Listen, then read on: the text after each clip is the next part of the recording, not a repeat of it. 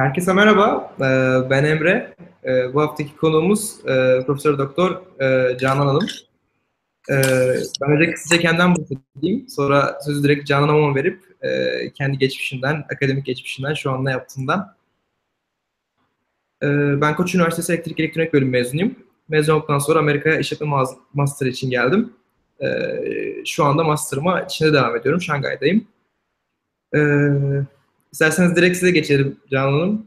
Ee, kendi geçmişinizden, eğitim hayatınızdan, şu an ne yaptığınızdan bahseder misiniz?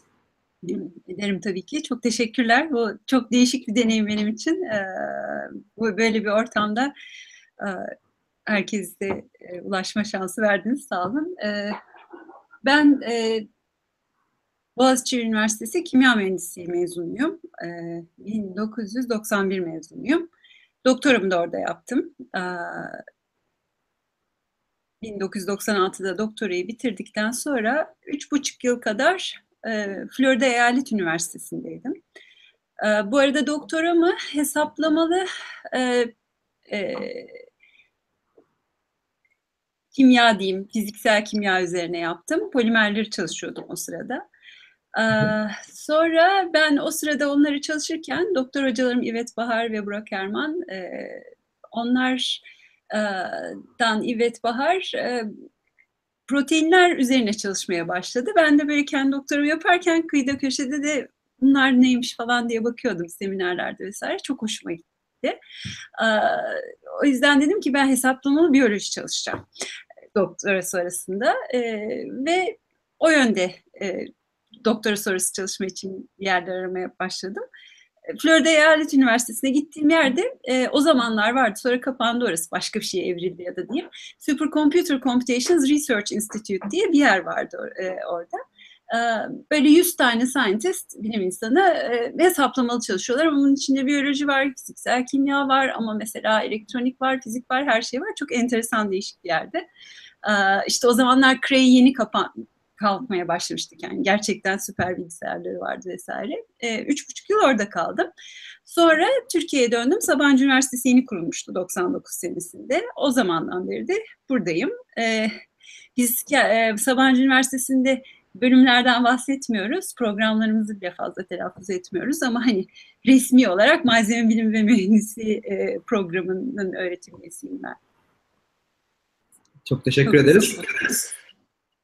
İsterseniz ilk gelen soruyla başlayalım. Ee, ilk gelen soru kimya ve malzeme mühendisliği benzerlikleri nelerdir, farklılıkları nelerdir? Okey. Benzerlikleri çok kolay. İkisi de mühendislik. Yani mühendis ne yapar? Ee,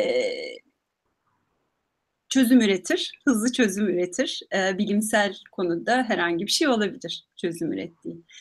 Ee, ama onun dışında aslında çok da fazla e, benzerlikleri yok. Çok farklılar. Bizde ben bunun farkındayım. Çok benzer örtüşük algılanıyor. Ben bunun bir numaralı örneğim. Kendim kimya mühendisiyim ve e, malzeme mühendisliği programı öğretim üyesiyim. E, ama e, hakikaten farklılar. Kimya mühendisleri ne yapar? Kimya mühendisleri e, herhangi bir süreç olabilir. Herhangi bir kimyasal üreteceksiniz. E, onun kimyası bilinir, sentezi bilinir. Mesela işte yüzde 95 e, saflıkla nasıl üreteceğini kimyacı bu süreci belirlemiştir laboratuvarda. Ama siz bunu fabrikada üreteceğiniz zaman onu o e, saflıkta üretmek hiçbir şekilde fizibil değildir. E, kimya mühendisi alır, süreç biliniyordur, onu öyle bir hale getirir ki fizibil olacak şekilde ama belki daha az saflıkla nasıl üretilir, o süreçleri nasıl e, kurgulamak gerekir. Bunun e, hani son kerte dediğim e, tasarımını yapan kişi. E, malzeme mühendisine bakarsanız, malzeme mühendisi ise herhangi bir işlev için kullanacağınız e, malzemeyi tasarlar. Malzemenin kendisini tasarlar. E, bu anlamda baktığımızda da çok farklılar. Yani biri fabrika boyutunda bir iş yapıyor, diğeri ise çok daha küçük boyutta. E, ama özelliği hedefleyerek tasarım yapıyor. E, bu şekilde e, ayırabilirim. E, ama temel eğitimlerinde ikisinin de tabii ki çok iyi fizik bilmeniz gerekiyor, çok iyi kimya e, bilmeniz gerekiyor. E, dolayısıyla bir geçişkenlik var. Birini olduğun zaman öbürünü merak ediyorsanız oraya doğru gidebiliyorsunuz. Anladım. Çok teşekkür ederim. Ee, siz Sabancı Üniversitesi ol- olduğunuz için Sabancı Üniversitesi'nde bu bölümler farklı değil mi? Ben bilmiyorum açıkçası da. E, e, kimya mühendisliği bölümü yok zaten Sabancı Üniversitesi'nde. Kimya mühendisliği eğitimi biz vermiyoruz. Sadece malzeme bilim ve nano mühendislik. Şimdi iki senedir bölüm, bölüm değil, program diyoruz. Program adımız değişti. E, nano mühendislik yapıyoruz. Yani malzeme bilim ve nano mühendislik programı olduk. Çok teşekkür ederim. Ee, bu sorun devamı gibi soru geldi şu an. Ee, malzeme bilimi ve malzeme mühendisliği farklı şeyler mi diye sormuş bir arkadaş. E, farklı ama tabii biz verdiğimiz derecede malzeme bilimi ve nano mühendislik ya da daha önce verdiğimiz halde malzeme bilimi ve mühendisliği derecesi verdiğimiz için tabii ki çok örtüşen şeyler. Ama malzeme bilimi yapıyorum diyorsanız e, o tasarlayacağınız malzemenin niçin öyle davrandığıyla ilgili temel bilgi birikimine sahip olan, bunları bir araya getirebilecek kişisiniz. E, malzeme mühendisliği yapıyorsanız, e, yapıyorsanız e, bunu gerçekten oturup işte birleştirip yapan kişisiniz. Yani birinde daha bir sonuçta ürüne yönelik bir şey var e, bir, e, mühendislik tarafında. Bilim tarafındaysanız da niçin öyle davranır, nasıl malzemeleri bir araya getirirsem şu özelliği elde ederim sorusuna cevap e, bulmaya çalışıyorlar. Çalışıyoruz. Çok teşekkür ederim tekrardan. Ee, sıradaki sorumuz, sizce malzeme mühendisliği gelecekte revaçta olacak mı? Bu malzeme mühendisliğinin önü çok açık. Ee, biz Sabancı Üniversitesi kurulurken e, bilmiyorum herkes ne kadar biliyor ama tabii 99 senesinde ilk öğrencilerimizi almışız. 96 senesinde kurulma aşamasında geleceğe yüzünü dönük olarak mesleklerde biz bunu kuralım denmiş. E, geleceğe yüzü dönük e, olan programlarda mezun verelim denmiş. Malzeme de bunlardan bir tanesi. Niye öyle? Çünkü malzeme mühendisliği aslında bütün mühendisliklere servis veren bir mühendislik. Yani siz elektronik tasarlıyorsanız o elektronikte kullanacağınız malzemenin sizin işlevinize yönelik bir şey olması lazım. Ee, İnşaat mühendisiyseniz ona uygun çimentonuz olması lazım. Yani bunu çoğaltabilirim tabii, e, takip ediyorsunuz. her mühendisliğe bir servis veren genel bir mühendislik diye düşünebilirsiniz. Ama daha özelinde yine geleceğe dönük diye bakarsak, e, şu anda dünyanın nüfusu 7,5 milyar aşağı yukarı. E, ve şu anda insanların hesabına göre elimizdeki e, kaynaklarla 10 e, milyarı kaldıracağı söyleniyor dünyanın. 1960 senesinde bu tahminler 2,5 milyar diyormuş. Şimdi 1960 senesinde dünya en fazla 2,5 milyar kaldırır derken biz 7,5 bulmuşuz. Bu çok güzel. Ben buraya not da aldım bununla ilgili bir şey. Ee, e, ne zaman e, 10 milyar olacağız? E, 2050 senesinde 10 milyar olacağız. 2011 sene, 2100 senesinde e, 11 milyar olacağını düşünüyor e, dünya nüfusunun. Şimdi bu nasıl olacak? Şimdi iki şey yaparsınız. Bu iki buçuk milyar nasıl çıktı e, 17,5'u destekleyen hali? Sağlık bilimindeki gelişmeler.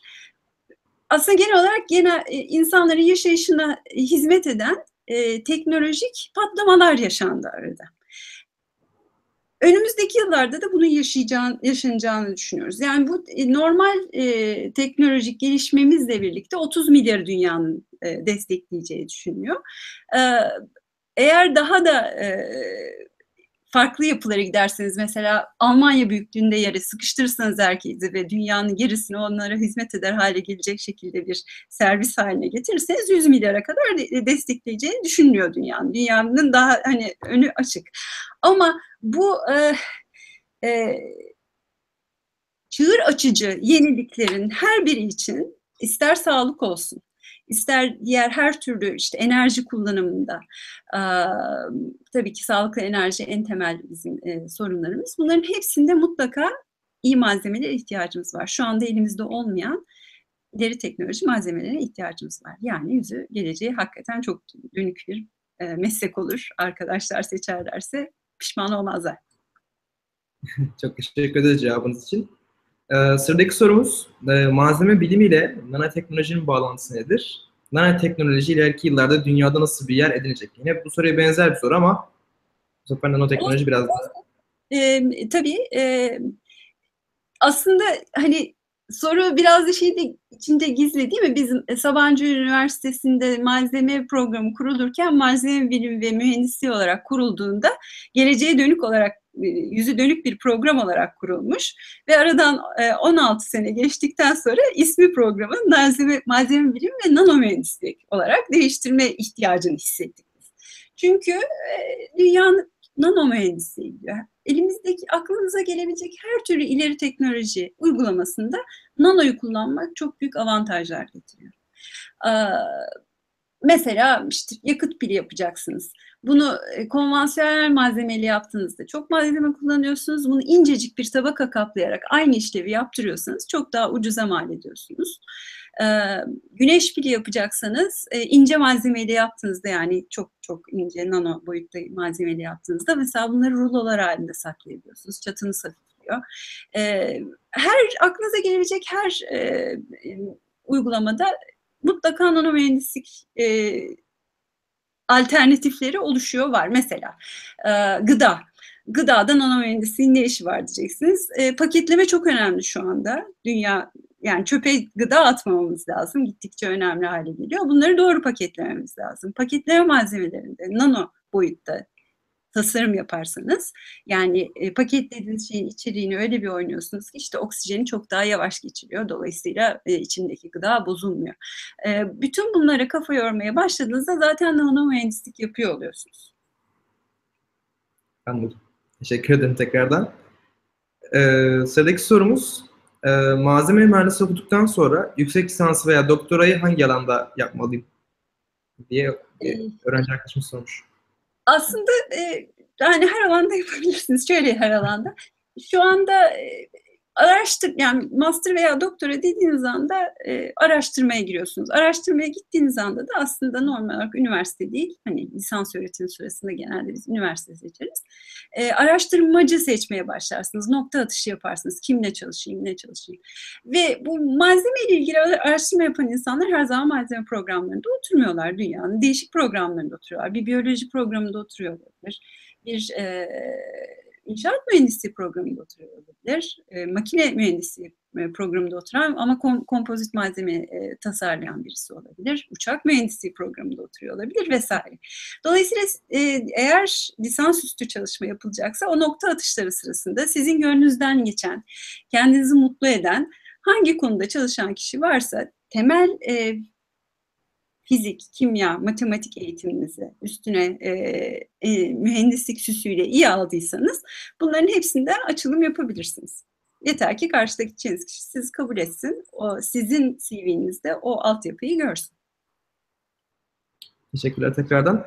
Peki siz kendi tecrübelerinize göre master veya doktora için Avrupa'yı mı tercih, tavsiye edersiniz yoksa Amerika'yı mı bu malzeme mühendisliği konusunda veya kimya? Olabilir. Hiç böyle bir e, tercih olmamalı. Uzak doğudasınız siz mesela e, neden olmasın. Japonya'da çok iyi malzeme araştırmaları yapan gruplar var. Dünyanın her yerinde o, olabilirsiniz. Zaten dünya küçüldü. Her yere gidersiniz ve diğer tarafta da olursunuz. Dolayısıyla yine her zaman benim herkese tavsiyem sizi mutlu eden neresiyse orada olun. E, yeteneklerinizi çok aşmayacak ama mutlaka bir miktar zorlayacak bir ortam bulmanız lazım ki önünüz açılsın, kafanız açılsın. E, sınırlarınızı daha iyi tanıyın. Bunun da yeri yok. Amerika, Avrupa, Güney Afrika hepsi olur. Ben de katılıyorum aynen ama sizin bu alanda böyle çok başarılı olduğu bilinen, tavsiye edebileceğiniz okul isimleri var mı? Ülke fark etmeden. Yok ben bundan yine e, hiçbir isim e, telaffuz etmeden nasıl kurtaracağım diye bakacağım. E, mutlaka e, aslında çok güzel bir dünyada yaşıyorsunuz siz. Ben öğrenciyken internet yoktu. yani lisans öğrencisiyken. Doktoramın ikinci, üçüncü yılında biz internet kullanmaya başladık ve bilgisayarın ekranı yüklesin diye bir beş dakika en az bekliyorduk. Ee, lütfen e, meraklarınızla birlikte Google'dayın diyorum arkadaşlara. Nerede kim var? Çünkü e, bir yere kafayı takarsanız aslında kendinizi sınırlıyorsunuz. Kafa açık olsun. Belki Avustralya'da sizin tam çalışmak istediğiniz konuda birisi var.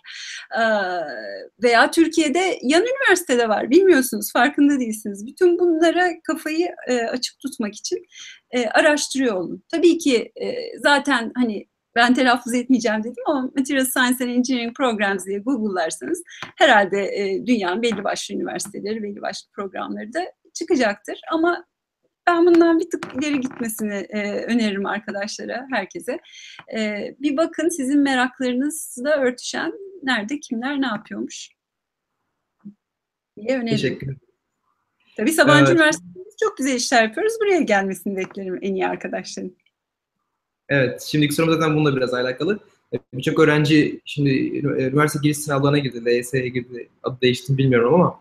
E, Benim oğlum giriyor bu sene, çok iyi biliyorum, değişmedi. tamam o zaman. E, Sabancı Üniversitesi'ndeki malzeme bilimi bölümünün diğer üniversitelerdeki malzeme ve metalurji mühendislikleri bölümünden farkını soruyorlar. Bunu açıklayabilir misiniz? Evet. Çok reklam gibi olacak ama yapabilirsiniz. Yok yok, reklam değil aslında e, yine her zaman ne yapmak istediğinizle ilgili olan bir şey. Yani ner, yapmak istediğiniz şeyin olduğu yere gitmelisiniz. E, ben, Sabancı Üniversitesi yine demin söylediğim gibi kurulurken önü açık ve yüzü dönük olsun ve aslında Türkiye'de de fazla yapılmayan konulara biz el atalım. Ama Türkiye'nin işine yarayacak konular olsun. O şekilde el atalım. Ee, motosuyla araştırılmış hangi programlar kurulacak bunun araştırılmasına girilmiş. Dolayısıyla da malzeme programı kurulurken o zaman yani 90'ların ortasındayız diyelim ki düşünelim. O zaman meteoroloji bölümleri vardı Türkiye'de çok. ODTÜ'de, İTÜ'de özellikle bunlar e, hani önemli programlardı. E, dolayısıyla hani verilen bir karar biz meteorolojiye girmeyeceğiz. O Türkiye'de zaten çok iyi yapılıyor. Biz ileri teknoloji malzemelerine gireceğiz. E, diye bir karar e, üzerine kurulmuş durumda program. Dolayısıyla da e, Sabancı Üniversitesi kurulduğundan beri ileri teknoloji malzemelerine yönelik iş yapıyor. Bunlar ne? Polimerler, seramikler, bunların kompozitleri. Şimdi tabii hepsinin nano boyutta da uygulamaları var. Bu metalurji yapmıyoruz, öğretmiyoruz falan diye e, bir şey yok, e, karşılığı yok bu cümlenin ama hani temel olarak eğitimimiz daha ileri teknoloji malzemelerine yönelik. E, bu arada ne oldu? Tabii hani dünyadaki değişimlere Türkiye'deki diğer üniversitelerde ayak uydurdu. Dolayısıyla meteoroloji programları meteoroloji ve malzeme veya hatta malzeme bilimini veya malzeme mühendisi isimleri aldılar. Ee, ama e, onların programlarına bakarsanız sonuçta bir birikiminiz var, bir ekip kuruyorsunuz. Bir gelenek var, gelenek önemlidir akademide. Meteoroloji geleneğinden geldiği için bu okulların hemen hepsinde e, meteoroloji ağırlıklı aslında eğitim, lisans eğitimi. Bizde ise farklı. Biz metalürjiye doğrudan doğruya nokta atışı bir eğitim yapmıyoruz. Malzemelerin ortak özellikleri üzerinden gidiyoruz hepsine. Burada çok temel bir farklılık var diğer üniversitelere göre Türkiye'deki. Yanılmıyorsam Anadolu Üniversitesi bizimkine benzer bir şekilde daha genel yaklaşıyor ama diğer üniversiteler, ODTÜ, İTÜ bunlara bakarsanız meteoroloji ağırlıklı dersler ancak son sınıfta ve seçmeli dersler üzerinden polimer vesaire gibi konulara giriyorlar. Bu arada met metaller anorganik malzeme olduğu için onun çok doğal ve hızlı uzan, uzan, uzanılan yeri seramikler. Dolayısıyla oralarda seramik Lerde mesela çok çalışılıyor ve iyi çalışılıyor. Bizde de seramik var ileri teknoloji malzemesi olarak. Ee, hani orada da bir örtüşme var ama dediğim gibi biz daha genel bakıyoruz. Ee, ve polimer ağırlıklıdır aslında bizim programımız e, konvansiyonel yani eski üniversiteler değil daha önce kurulmuş üniversitelerde polimer programları ya ayrı ya kimya mühendisliği bölümünün içinde daha çok üretilen programlar. Teşekkürler. Siz biraz e, kendi çalışmalarınızdan bahseder misiniz? Sabancı Üniversitesi'nde güzel. Ben e, ben malzeme yapıyor muyum diye düşüneyim. Ben hesaplamalı çalışıyorum. E, hesaplamalı fiziko-kimya demiştim daha önce. Bizim biz, grubumuzda biz anlamaya çalışıyoruz. Merak ediyoruz. Şu ne yapar? Onu anlamaya yönelik e, benzetimler ve modelleme yapıyoruz. İki alana ayrılmış durumdayız. Araştırmamızın yüzde yetmişi beni o doktoranın son yılında büyülemeye başlayan biyolojik malzemelerden başlayarak çok daha yıllar içinde ağırlık verdiğim yön, e, proteinleri bir nano makine olarak görüp Nano boyutlu bir makine. Çünkü her protein bir işlevi var ve bir makine olarak çalışıyor. E, o makinenin niye nasıl çalıştığını anlamaya yönelik e, bir grup araştırmamız. Dediğim gibi araştırmamızın %70'i bu tarafta. Bunlar biyolojisi de olabilir ama olmak zorunda da değil. Yani biyolojik uygulamadan bağımsız olarak işte bir açılma kapanma hareketi yapıyor. Ben ortamda neyi değiştirirsem sadece kapalı kalır, sıkıştırır, bırakırım gibi.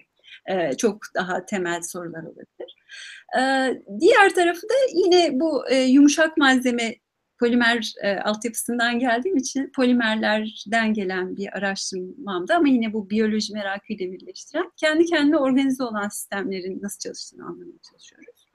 E, polimerler, e, proteinler de e, kendi kendine e, organize olan sistemlerin en güzel örneklerinden biri. Dolayısıyla oradaki bilgimizi öbür tarafa da aktarmaya çalışıyoruz. Teşekkür ederim. Ee, sıradaki soru bununla alakalı bir soru. Yayından önce bir arkadaşımız sormuştu. Ee, kendisiyle bu sınava sınava giriyor ama işte malzeme mühendisliği mi seçse yoksa bilgisayar mühendisliği mi seçse arada kalmış. Sorusu da bilgisayar ve malzeme hangi konularda buluşuyor? Bilgisayar mühendisliği ve malzeme mühendisliği hangi konularda birbiriyle alakalı diye bir soru sormuş. Ee, iki, iki yerde birleşebilir. Bir kere Sabancı'ya gelirse double major yapar. Dolayısıyla bizim var öğrencilerimiz hem bilgisayar hem malzemede double major yapan. Ee, öyle çok zor da değil. Böyle 2.72 ortalamayla mezun olabiliyorsunuz double major'dan. Ee, eskiden çok zordu o 3.5 ortalamalar falan. Onlar yok artık. Dolayısıyla hakikaten merakı ikisine birdense herhangi birinin arasında seçim yapmak zorunda değil hiç kimse. E, bu tür double major yani çift ana dal e, alternatif sunan bir üniversiteye gidersek. Ama nerede benzeşiyor derseniz iki şekilde bakabiliriz. Eğer e, hardware e, ağırlıklı bir bilgisayar mühendisi ise yani işte elektroniğine meraklıysa diyelim e, o zaman tabii ki oradaki malzemelerin geliştirilmesiyle ilgili e, e, elektronik parçalarıyla hardware'deki malzemelerle bütünleşerek bakabilir, bütünleştirerek bakabilir. Yok daha software yazılım tarafında merakı olanlar ise benim yaptığım gibi benzetimler yapabilir. Şu anda biyoinformatiği hepimiz duyduk. Kemoinformatik belki o kadar fazla duyulmamıştır ama mesela kimyasalları da biyoinformatikte yaptığımız gibi veri eşelemediğim yöntemleriyle sınıflandırma, e, değişik alanlarda kullanma vesaire üzerine e, çok fazla yeni öne açık çalışma alanları var. Veya ilaç tasarımı konusunda yine e, hesaplamalı çok çalışmalar var ki ilaç ları e, te, hiçbir zaman ilacın tabii ki gittiği yer ve nasıl çalıştığı önemli ama onu oraya nasıl götüreceğiniz de çok önemli ve hani dünyada önemli bir grup çalışmada nasıl nano malzemeler tasarlarım ki benim ilacım nokta atışı gitsin işte karaciğerdeki şu tümöre sadece gitsin çalışması var. E, bunun da ciddi bir benzetim tarafı var. Yani benzetimlerle bunu anlamaya çalışmak, yazılımla e, bu tür e, bulgulara ulaşmaya çalışmak birleştirebilir her zaman tekrar aynı şeyi söylüyor gibi oluyorum ama e, merakı neyse o merakını takip ederse insan zaten değişik şeyler yapma ve kendini tatmin etmenin yolunu buluyor. Çünkü e, sizler yüzyıla bakıyorsunuz ömür olarak. Hani ortalama insan ömrü yükseliyor diye de konuştuk. E, yüzyıla bakıyorsanız eğer işte 25 yaşında üniversiteyi bitirseniz hani her şeyi uzatmalarıyla e, herhalde emeklilik yaşı da 80-85'i bulur o zaman. Yani bir 60 sene aynı mesleği yapacaksınız. Keyif veren bir şey yapıyor olmanız lazım. E, keyfi alırsanız parayı zaten kazanırsınız diye bakıyorum. Dolayısıyla aman keyfinizi takip edin. Heveslerinizi sakın bırakmayın. E, böyle değişik e, iki konuyu birleştirerek yapmayı seviyorsanız onun yolu mutlaka bulunur. Arayın diyorum arkadaşlar. 80-85 yaş biraz korkutucu geldi için ama bakalım artık. Ee, biraz da şeyden bahseder misiniz? Benim bildiğim kadarıyla bu Sabancı Üniversitesi'ne girdikten sonra direkt bölüm seçmek yerine iki sene ortak ders alıp sonra yöneliyordunuz galiba. Bu, bu konuyu biraz açar mısınız? Yani? Ee, şöyle, e, biz kurulduğumuzda bu çok daha e, sert bir limitti. Yani sınıfta bütün öğrenciler aynı programı alıyorlardı. Bunlar e, hangi fakülteye girerse girsin aynı aynı ders programını alma üzerineydi. Hala da öyle.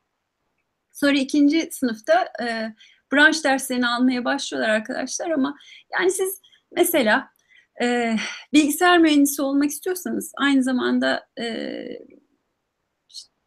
siyaset bilimine merakı olmuyor genelde öğrencinin. İşte bilgisayarcı mesela bir de mekatronik mi okusam aracı falan diye kalmış oluyor.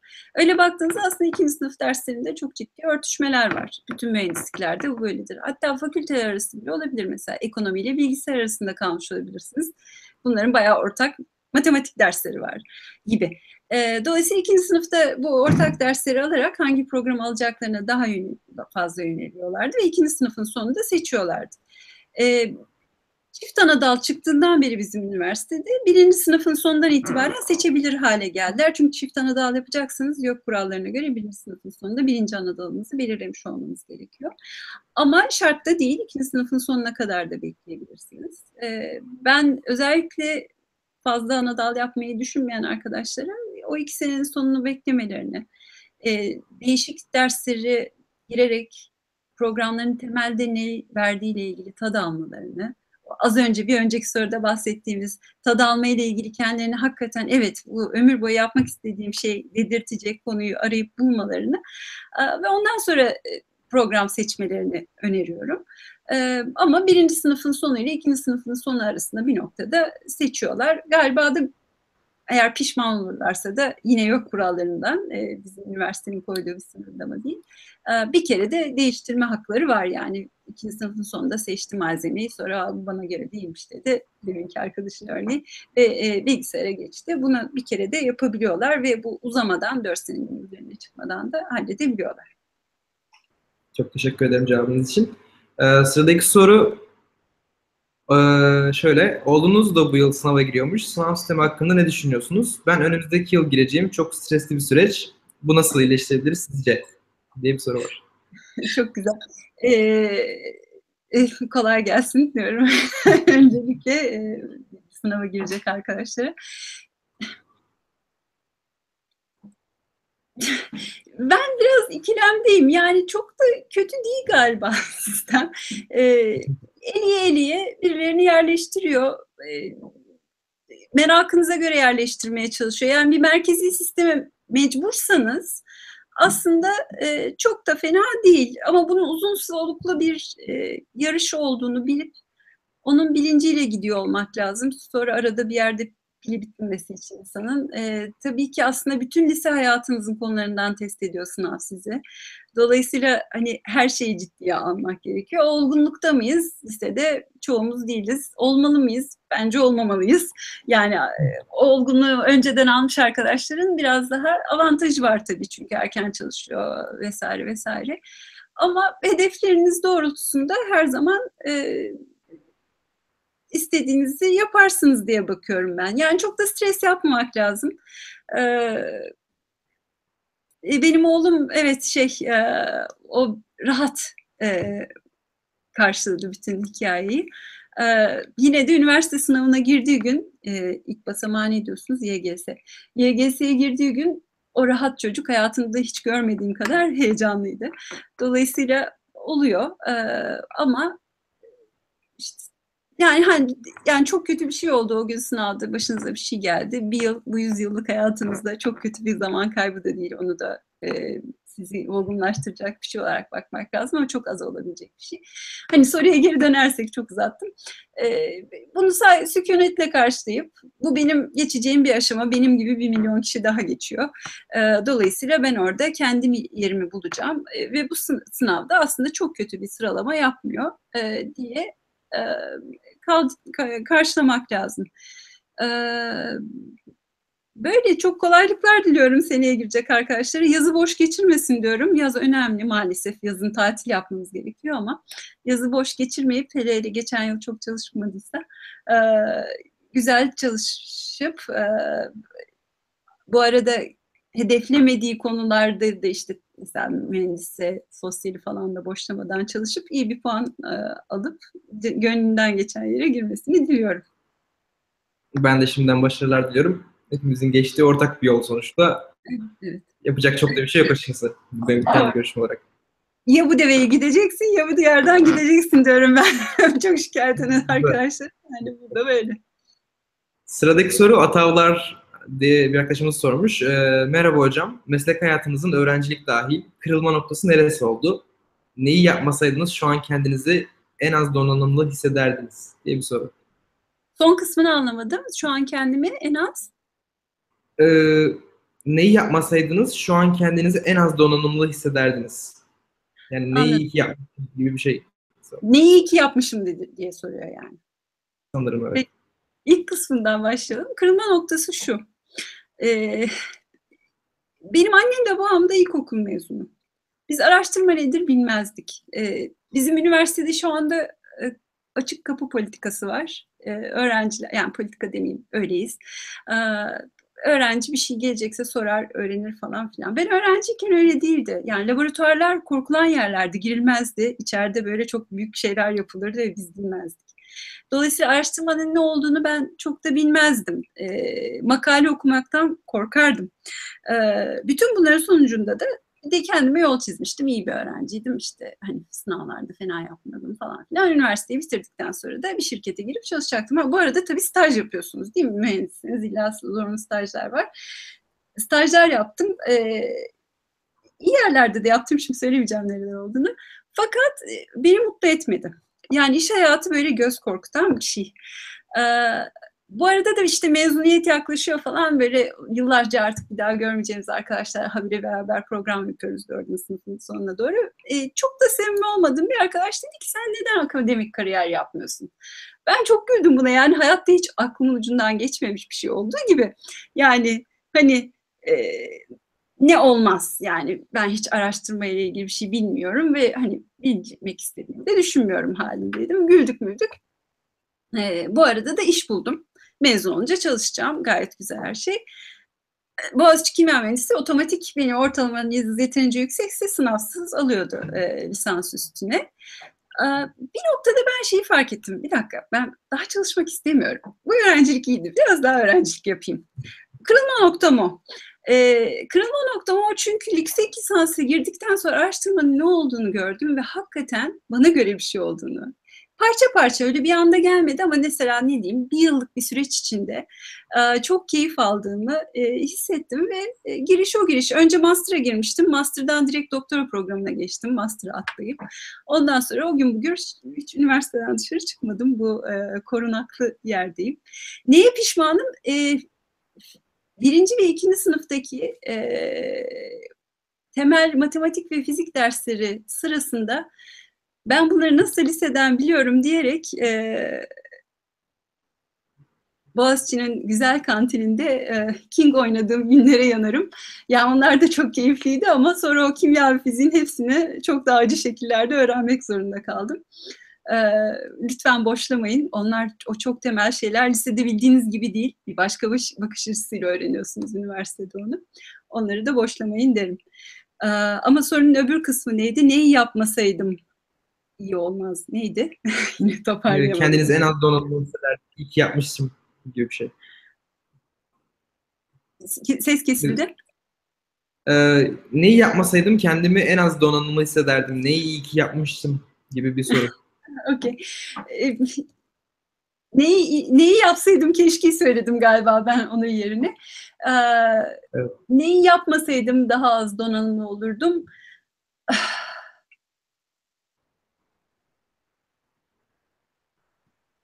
Bilmiyorum yani her e, yaptığım şey bana bir şeyler kattı. İşte staj sevmeden yaptım ama hani çalış şirketin ortamının bana olmadığını, göre olmadığını gösterdi. İşte her şey biraz olumlu bakarsanız hani e, dünyaya her şeyden size göre bir şey buluyorsunuz. E, onun için yani onu öyle havada asıl bırakayım. Tamamdır. Teşekkür ederim çok. Ee, sıradaki sorumuz e, malzeme mühendisliği lisans eğitimini bitirdikten sonra öğrenciler çoğunluk olarak akademik kariyerlerine mi devam ediyorlar? Yoksa iş hayatına mı başlıyorlar? Ülkemizde ve dünyada iki alanda da olanaklar nelerdir? Çok güzel. Ee, şimdi e, bu sorunun geleceğini bildiğim için tabii ki e, baktım ne yapıyor bizim öğrenciler eskiler diye. Ee, şimdi şöyle bir şey var. Demin hani daha önce sorulan sorulardan biriydi. Ee, ikinci yılın sonunda seçiyor öğrenciler vesaire. Dolayısıyla biz doğrudan doğruya mesela 50 kişilik kontenjanımız vardı oldu e, rahatlığında olan bir program değiliz. Öğrenciler içeri girdikten sonra seçerlerse geliyorlar. E, onun tabii pozitif tarafları olduğu gibi olumsuzlukları da var. Eğer Sabancı Üniversitesi'ni tercih eden öğrenciler önceden malzemeye çok uzak hissediyorlarsa kendilerini girdikten sonra o programa doğru kaymaları daha az oluyor. Bunun hani sonucu ne? Bunun sonucu biz az mezun veren programımız. Mesela maksimum 20 öğrenci mezun veriyoruz bir senede. 10 kişi mezun ettiğimiz yıllar oldu. Bunu nasıl yeneriz? Malzemeyi düşünen daha fazla arkadaşın da oradan doğruya Sabancı Üniversitesi'ne e, yazmasını isteriz. Ama geri dönersek e, az mezun verdik ve mezunlarımızın da önemli bir kısmı e, aileleri tarafından baskı altına alınmayı reddeden e, öğrenciler. Çünkü sizler daha iyi biliyorsunuz. Ailelerin çok etkisi var meslek seçimlerinde. Ve aman işte altın bilezik olsun, şu olsun, bu olsun e, diye e, gönüllerinden geçen değil de daha ileride para kazandıracağını düşündüğü mesleklerin seçmesini e, tercih ediyorlar çocukların. Haklılar. Bir yatırım yapıyorsunuz. Çocuğunuz bence hayattaki en önemli yatırımınız. Dolayısıyla o yatırımı yönlendirmeye çalışıyorlar e, malzemeyi seçen öğrenciler arasında da ya ailelerinde zaten malzemeyle ilgili meslek yapanlar oluyor. E, ya da dediğim gibi bu hani ailesinin baskısını daha az hisseden, daha e, rahat seçim yapanlar. Bunlar genelde akademik kafalı öğrenciler oluyor. Dolayısıyla bizim e, çok e, akademiye giden öğrencimiz olduğunu düşünüyordum ben. Öyle de zaten. Ama e, işte bir web sitemiz var. Burada onlar daha sonra ne yaptı, master'dan sonra ne yaptı vesaire. O, ona bakınca aslında her yerdeler. E, Türkiye'de çok geniş e, malzemeyle ilgili yapılabilecek sektörler çok geniş Türkiye'de. E, oralara yayılmış vaziyetteler. Kendi işlerini kuranlar var. Ha, dünyada da bu böyle işte nanoteknoloji diyoruz. Onların uygulamalarına doğru yönelen arkadaşlar var.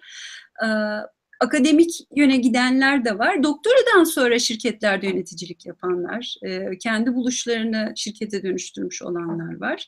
Her türlü yol var.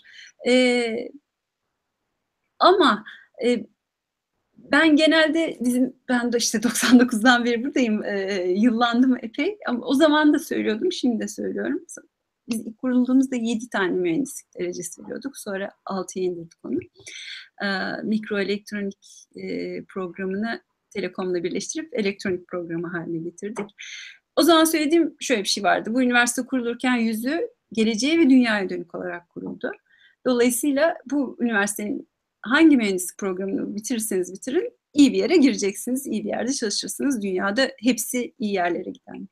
Ee, ama Türkiye'de kalmayı tercih ediyorsanız çeşitli sebeplerle malzemeciler bir tık öndeler. Çünkü malzemeye yönelik teknolojiler, e, altyapı ve e, üretim Türkiye'de çok gelişmiş durumda.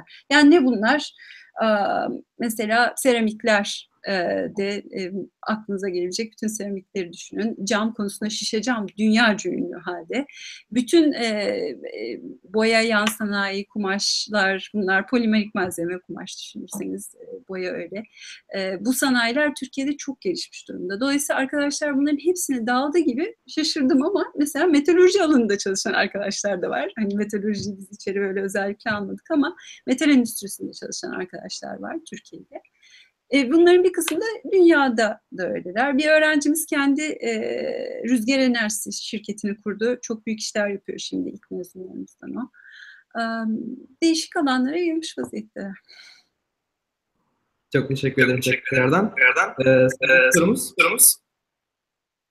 Sizce Türkiye'deki üniversiteler lisansüstü eğitim programlarına kalifiye lisans mezunlarını e, cezbe, cezbedebilmek konusunda yeterince başarılı mı? Aynı soruyu Sabancı Üniversitesi özelinde de cevaplamamız mümkün mü? demiş Sinan Eğilmez. Sinan'a selam söylüyorum öncelikle. e, e, bu karışık ve karmaşık e, bir soru. Yani üniversitenin cezbetmesinin ötesinde master zaten yapıyorlar. Yani master yapmayı düşünen öğrenciler Türkiye'nin belli, başlı üniversitelerine çok rahatlıkla girip master programlarına giriyorlar. E, doktora biraz daha sıkıntılı. E, çünkü doktoradan sonra doktoraya giren genelde ilk önce akademik kariyer düşünüyor. Artık dünya başka bir yere de gidiyor. Yani akademik olmak zorunda değilsiniz doktora yaptıktan sonra ama ne olursa olsun akademide ben iş bulabilir miyim? Türkiye'den e, doktora e, diploma alırsam Türkiye'de e, iyi bir üniversitede e, akademik kariyer yapabilir miyim? Ben yaptım. E, dolayısıyla herkes yapabilir diye düşünüyorum. E, işin o tarafı o. Yani çok iyi eğitim veren yerler var. E, o eğitimde dolu dolu alırlar. Şimdi işin öbür tarafı da var. Algı meselesi. Onu yenmek daha zor.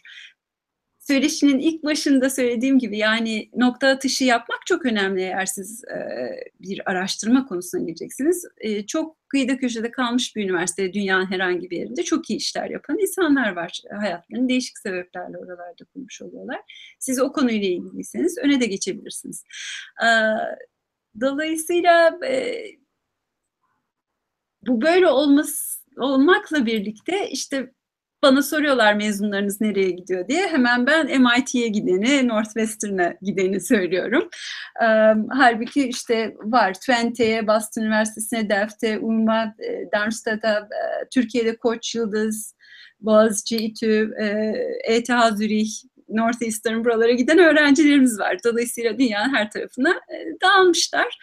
E, Türkiye'de de, yurt dışında da. E, dediğim gibi her ne kadar reklamını yaparken ben e, belli başları söyleme eğiliminde olsak da aslında gönlüm oradan geçmiyor. Yani araştırma yapacaksanız, yüksek lisans yapacaksanız yine keyif aldığınız en iyi araştırma yaparsanız, iyi yayınlar yaparsanız dünyanın belli başlı iyi dergileri var. Oralarda yayınlayabilirseniz yaptığınız araştırma konusunda bir kariyer kaygısınız olmaz. Aranan insan olursunuz. Orayı bulmak önemli. E, ama cezbetme konusunda dediğim gibi bu algıyı yenmek konusunda e, üniversitelerimiz ne kadar iyi çalışıyorlar. E, ben iyi çalıştığımızı düşünüyorum. E, bize mesela başka e, ülkelerden iyi doktoraya iyi mezunlar e, doktora yapmaya geliyorlar Sabancı Üniversitesi'ne. Çok iyi işler çıkarıyorlar, çok başarılı oluyorlar. Sonrasında da iyi işler yapıyorlar. E, dolayısıyla hani yurt dışından cezbediyorsak yurt içinden de haydi haydi cezbedilecek işleri doğru şekilde yapıyoruzdur diye düşünüyorum. Geri kalan işte sizin tercihlerinize. Şunu her zaman çok değerli buluyorum. E, başka bir ülkenin ortamını deneyimlemek insana çok e, gelişimine katkıda bulunan bir şey kariyerin ötesinde bir şeyden bahsediyorum. Siz yaşıyorsunuz işte hani Amerika'da master yapıyorsunuz ama e, uzak doğuya gitmeyi de seçtiniz. Çünkü onların getirdiği deneyimler hele genç yaşta sonra çok güzel geri dönüşleri oluyor. Bu şekilde bakıldığı için de belki bizim çok parlak öğrencilerimiz yurt dışına gitmeyi bir miktarda tercih ediyor olabilirler. E, sonuçta dediğim gibi insanın kendisini mutlu eden seçimi yapması en önemlisi.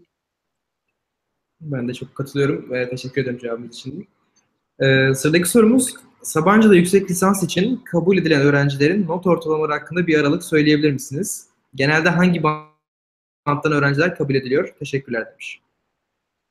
Ee, bizim iki aşamalı, yani malzeme programı için konuşayım, ee, bir e, seçim sürecimiz oluyor. Ee, işte normal aslında Amerika'daki üniversitelere başvurduğunuz gibi işte dolduruyorsunuz online formlar, CV, e, işte notlarınız, e, kendinizi anlattığınız e, niyet mektubu ve referans mektuplarınız. Bunlar toplu halde değerlendirilip bir alt grup mülakata çağrılıyor. Gelemeyecek durumda olanlarla Skype üzerinden mülakat yapıyoruz vesaire. Şimdi not ortalaması bu kriterlerden bir tanesi. Önemli bir tanesi mi? Evet. E, üçün üstünde ortalamanız varsa ve diğer konularda çok iyi bir paket hazırlamamışsınız mülakata illa çağrılırsınız. Ama e, iki buçuğun üstünde ortalamanız varsa e, fakat mükemmel bir paketiniz varsa yine çağrılırsınız. E, mülakatta da e, niçin e, bunu bu programı yapmak Sabancı Üniversitesi özelinde ve genelde de malzeme konusunda niçin yüksek lisans yapmak istediğinizi bize anlatırsınız. E, mülakata sırf Sabancı olmak zorunda değil. Nerede mülakat yapıyorsunuz yapın. Gittiğiniz yeri iyi tanı, tanıyorsanız artık internet çağı her şey açık. Konuştuğunuz kişilerin hangi konuda araştırma yaptığını biliyorsanız ve siz kendi e, hedeflerinizi o kişilerle üst üste oturtuyorsanız e, mutlaka girersiniz diye düşünüyorum.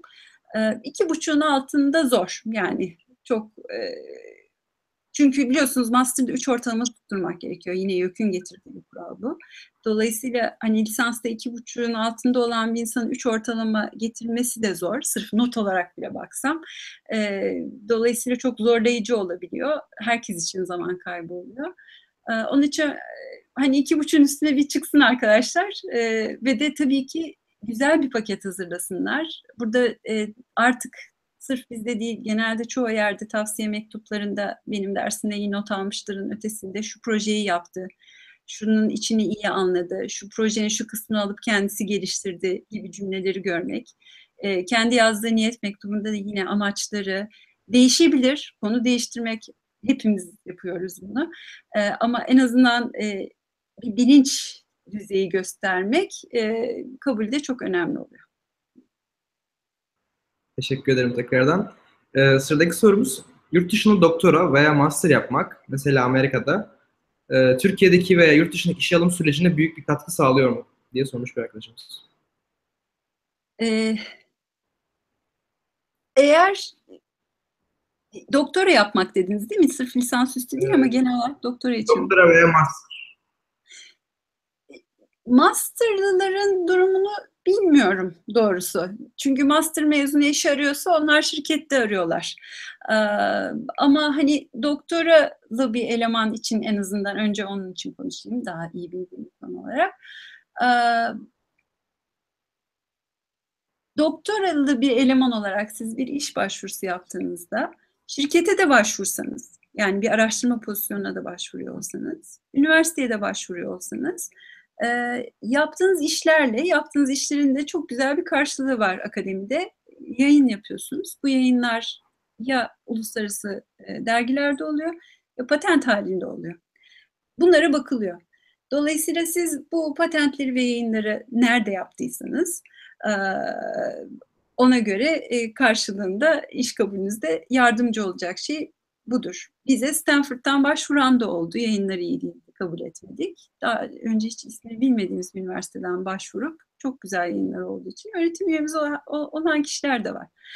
Ee, bunun aslında yüksek lisans için de e, benzer olduğunu düşünüyorum. Yani siz bir CV ile bir yere başvurduğunuzda iş başvurusu onun doluluğu yani o CV'de yansıttığınız bilgiler e, gerçek mi ve bunu siz ne kadar yansıtabiliyorsunuz işe almaya çalışan kişi size. E, bunların örtüşmesi nerede bu işleri yaptığınızdan bağımsız olarak e, önemli. Ha, ama demin dediğim gibi işte yurt dışında yaşamış olmak bir insana getirdiği bir olgunluk var. Olgunluk düzeyi de aslında kendinizi tırnak için dediğim satmada yardımcı olan bir şey. Ee, yalnız başına yaşamışlığın da verdiği bir kendine güven ve e, ona, ona onun sonucu olarak da e, yine davranışınıza yansıyan bir şey. Bir de yurt dışına gittiğinizde tabii ki ne olursa olsun yani maddi durumunuzdan bağımsız olarak zor bir şey yapıyorsunuz. Ee, ve o zor şeyi yaptığınız zaman da kendinizi sorguluyorsunuz. Çünkü rahat evinizde kalıp e, başka şeyler yapıyor olabilirdiniz. Şimdi o keyfinizi kaçırdığınız için e, yaptığınız işin içini belki biraz daha değerli bulup daha iyi doldurmaya da çalışıyor olabilirsiniz. Yani yurt dışına yapıyor olmanın e, yüksek lisans e, doktora yapıyor olmanın getirdiği bir şey bu var galiba. Yani ben rahatım bozdum buraya geldim onun için hakkını hakikaten sonuna kadar vereceğim. Burada kaldığınızda zaten rahat hayatınız var. O kadar vermeseniz bile alternatifleriniz var. Dolayısıyla o CV'nin daha parlak olmasına e, yardımcı oluyor. Dediğim gibi o zahmete katlanmış olmanız sizin kendi içinizle ilgili bir şey galiba biraz. Teşekkür ederim cevabınız için. Ee, son sorumuzu soruyorum ben. Ee, Atavlar sormuş yine. Ee, sizce malzeme mühendisi ülkemizde hak ettiği yer, yerde mi? Daha fazla neler yapılabilir? E, malzeme mühendisi hayır hak ettiği yerde değil. Ma, e, e, malzeme mühendisi, ben malzemeciyim deyince genelde eskiden en azından 15 sene önce böyleydi. Şey, hangi spor takımının malzemecisiniz falan tadında bir karşılık bulabiliyordu. Çünkü malzeme programları da yeniydi. Daha önce metalürji olarak biliniyordu. E, puanı yüksek bir e, bölüm olmadığı için çok muteber değildi insanların gözünde vesaire vesaire. Bu böyle bir giriş puanıyla mesleğin eşleştirilmesi gibi bir şey var. Bunu yenmeye çalışıyoruz. Nano çok yardım etti bize. E, herkes biliyor Nano'nun duymuş en azından ve önemli bir şey olduğu ile ilgili bir fikri var. E, bu malzemeyle bunlar birleşiyor dediğin zaman biraz daha itibar kazanmaya başladı. Bence çok hızlı bir şekilde de artacak. E, mesela biz lise yaz okulumuz var bizim burada. İlk dolan ders nanoteknoloji dersi. Ee, yani hani üniversiteyi burada okumayacak bile olsa burada gelip zaman geçiren öğrenciler nanoteknolojiye çok meraklılar. Nanoteknolojiyle ilgili bir şey yapmak istiyorsanız malzeme okumak en kestirmesi ee, yükselecek. Ama dediğim gibi az önce bahsettiğim tarihsel nedenlerden dolayı e, bence hak ettiği yerde değil. Çok teşekkür ederim tekrardan. Kapanış sorusu olarak sorayım. Şu an sınava giren veya önümüzdeki senelerde sınava girecek öğrenciler için e, Sabancı Üniversitesi'ni tercih etmelerini veyahut da malzeme mühendisliğini, kimya mühendisliğini tercih etmelerini önerir misiniz? Neden önerirseniz bunu böyle bir en son toplayarak tekrar paylaşalım mı? Tabii, çok, e, tabii. E, eğer bir şeyin neden böyle davrandığını, herhangi bir fiziksel sistemin merak ediyorsanız yani bu merak varsa ve önüne geçemiyorsanız, e, birisi size bu böyle çalışır dediğinde bir dakika niye öyle diye bir itiraz etme içinizde yükseliyorsa bununla ilgili kendinizi dolu hissedeceğiniz, doyuma ulaşmış hissedeceğiniz e, mesleklerden bir tanesi. Ya da iki tanesi diyeyim, malzeme ve kimya mühendisi. Mesela benim kimya mühendisliğinde bir arkadaşım vardı, kulakları çınlasın şey derdi okurken ben asla asla bu mesleği yapmayacağım derdi. Zaten yönetici oldu bambaşka bir yola girdi. Ama bu program bana kokteyllerde muhabbet konusu veriyor. Bunları kullanacağım derdi. Yani insanlarda sosyal hayatta bu, burada o kadar çok şey öğreniyorum ki ben bunları illa kullanacağım. Ee, çok dolu ve neyin niye olduğunu hep öğrenerek gittiniz. Ee, e, meslek grubu bunlar. Ee, Dolayısıyla da tabii ki tavsiye ederim. Sabancı'yı kime tavsiye ederim? Sabancı'nın özelinde de sordunuz çünkü. Sabancı'yı da e, kendine değişik yollar çizmeyi uygun gören öğrencilere tavsiye ediyorum. Yani ne, ne demek bu? Yani siz şablonlardan hoşlanıyorsanız, yani çoğu üniversitede Türkiye'de bu var. Zaten dördüncü sınıfa kadar hiç seçmeli dersiniz yok veya bir tane seçmeli dersiniz var. Bir şablon halinde o mesleği de alıyorsunuz. O mesleği edindikten sonra da ömür boyu onu yapacaksınız vesaire. Bu kesinlikle yanlış bir yol değil bazı insanlara göre. Ama öte yandan işte ömür boyu öğrenmeye inanıyorsanız, e, şablona uymayacağım, çok temel bilgileri alacağım ama onun üstünü ben kendim değişik şekillerde doldurabilirim. Ve kendim de bu olgunlukta görüyorum diyorsanız e, Sabancı çok size göre bir yer. Yani mesela nasıl size göre bir yer? E, çoğu e, üniversite hala 145 148 kredi bandında kredi doldurarak öğrenci mezun ediyor.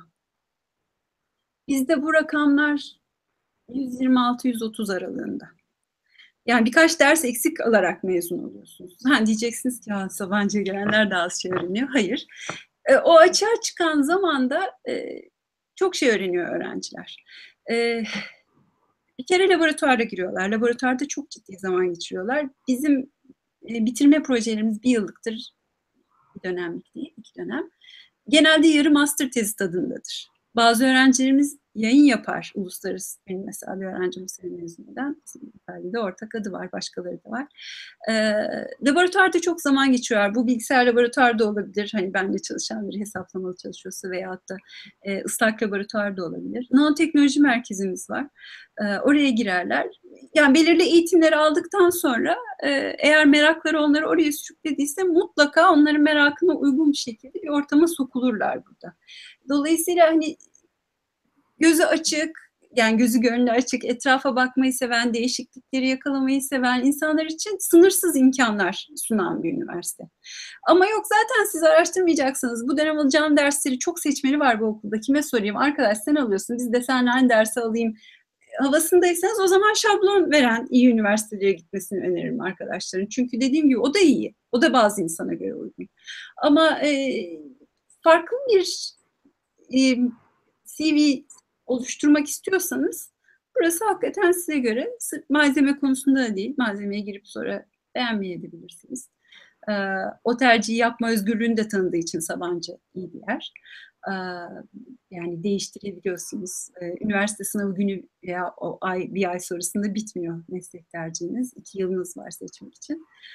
Bu anlamda da iyi. Ama çok böyle hani dediğim gibi etrafa araştırmayan ve belirli şablonların üstüne oturarak gitmeyi ve ben dolu dolu bunu öğreneceğim, iyi öğreneceğim ve hayat boyunca bundan devam edeceğim diyorsanız burası size göre değil derim arkadaşlara.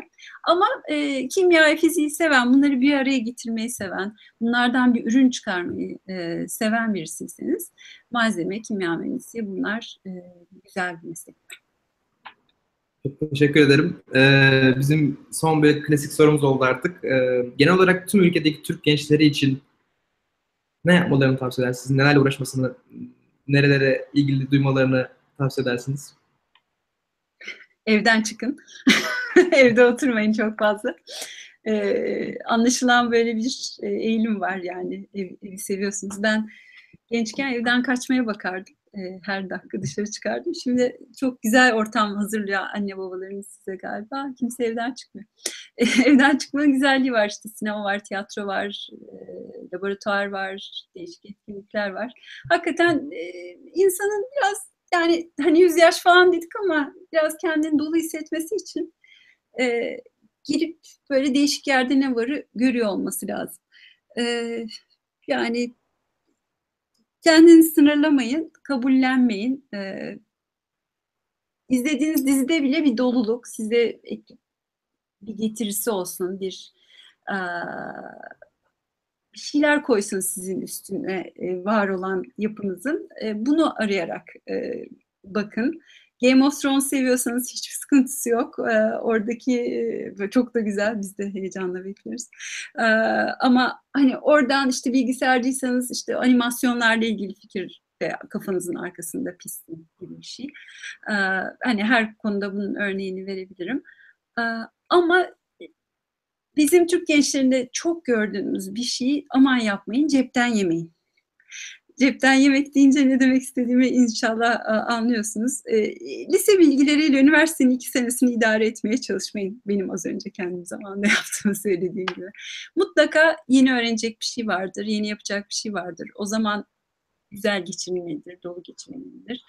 E, hayatta cepten yeni insanlar tanıyorum ben. Zeki olduğu için etrafındaki her şey ona çok kolay gelmiş. Ekstradan bir şey koymaya zaman harcamamış. Ne kadar kötü bir şey, bir potansiyelin e, ziyan edilmesi. Halbuki ne kadar daha fazla şeyler yapabilirdi o kişi. Dolayısıyla cepten yemeyin, biraz bazen zorlayın, zor durumlara girin. İşte yıllardır yapmadığınız bir sporu yani hiçbir zaman yapmadığınız bir sporu öğrenmeye çalışın. E, vücudunuza uygun olmadığı bir şekilde kullanmaya çalışın. Hep böyle biraz çok değil abartmadan ama biraz sınırları zorlayarak kabullenmeden kolayı e, bizim kültürümüzde var galiba bu kolayı kabullenmek. E, iyi bir eğitim alırsam sonrası kolay değil. E, iyi bir eğitim alın ve üstüne koya koya devam edin. Bunu da e, hayat tarzınızı yaparsanız çok dolu, hakikaten keyif alan bir hayat geçirirsiniz diye düşünüyorum. Çünkü değişik şeylerden tad almasını öğrenirsiniz. O çok önemli, tad almayı öğrenmek. Çok uzun bir e, cevap oldu ama e, cepten yemeyin kısası. Çok teşekkür ederim. Benim için çok keyifli bir sohbet oldu. Umarım için, sizin için de keyifli geçmiştir. Benim ee, için çok keyifli oldu tabii ki. Ayrıca söylemek isterim. Bu sizin üzerinizden soru soran arkadaşların daha akıllarında açık noktalar varsa e-mail adresim açık.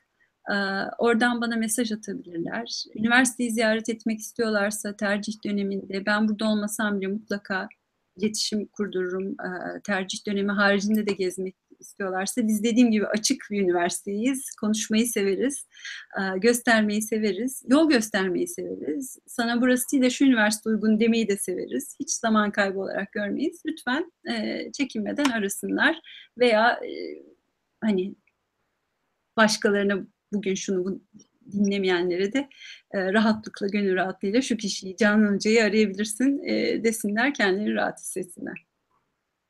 Ben herkes adına şimdiden çok teşekkür ederim. Değerli vaktinizi ayırdığınız için. Ee, teşekkür ederim. E, haftaya pazartesi günü 19 Haziran'da e, yine Doktor e, Burçin Mutlu Paktil var. E, astrofizik e, fizik üstüne konuşacağız kendisiyle. İsteyen arkadaşlar hem YouTube kanalımızı hem de Facebook'u takip ederek bir sonraki yayınlara da katılabilirler. Merak ettiği soruları sorabilirler. E, son olarak tekrardan teşekkür ediyorum size. E, Ben teşekkür vaktiniz için. Hoşçakalın. Herkese iyi akşamlar. Görüşmek üzere.